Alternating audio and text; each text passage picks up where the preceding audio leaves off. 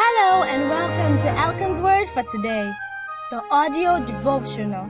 God bless you as you listen. Series title The Parable of the Sower. Day 5 Four Facts about the Thorns. The seed that fell among thorns stands for those who hear, but as they go on on their way, they are choked by life worries, riches, and pleasures, and they do not mature. Luke 8 verse 14. As continued from yesterday, the thorns in our parable of the sower represents the worries of this life as they try to choke the word that you have already received in your heart. Here are four things to note about them. 1. The thorns were already there before the word came. Jesus says, He also that received seed among the thorns. This shows that the land, the heart, was not properly cleared of worry before the word came. 2. The believer allowed the thorns to grow as well as the word. Jesus said, Therefore, take no thought, saying, What shall we eat? or What shall we drink? Paul says, Be anxious for nothing.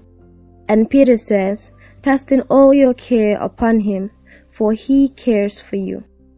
Matthew 6 verse 31 Philippians 4 verse 6 and 1 Peter 5 verse 7. We have control over the thorns. 3. The thorns and the word are similar. Without nourishment, both of them will die out. The thorn grows by worrying, the word grows by meditation.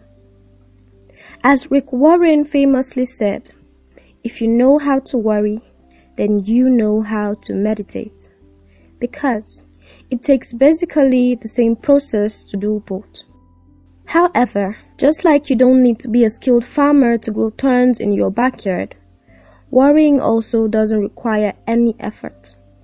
It comes naturally. Meditating on God's Word, on the other hand, just like growing garden plants, comes with intention.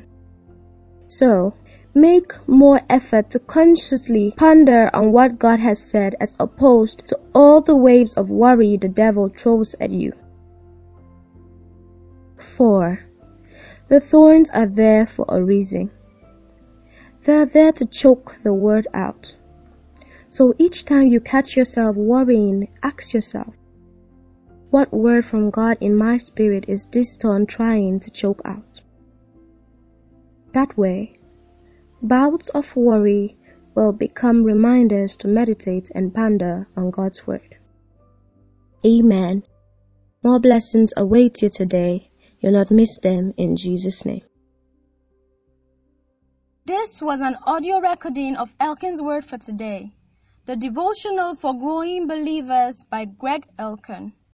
For more information and other edifying resources, visit us at www.gregelkan.com. That's G-R-E-G-E-L-K-A-N dot com. You can send your comments or questions by WhatsApp or Telegram to plus 234 813 664 2912. God bless you.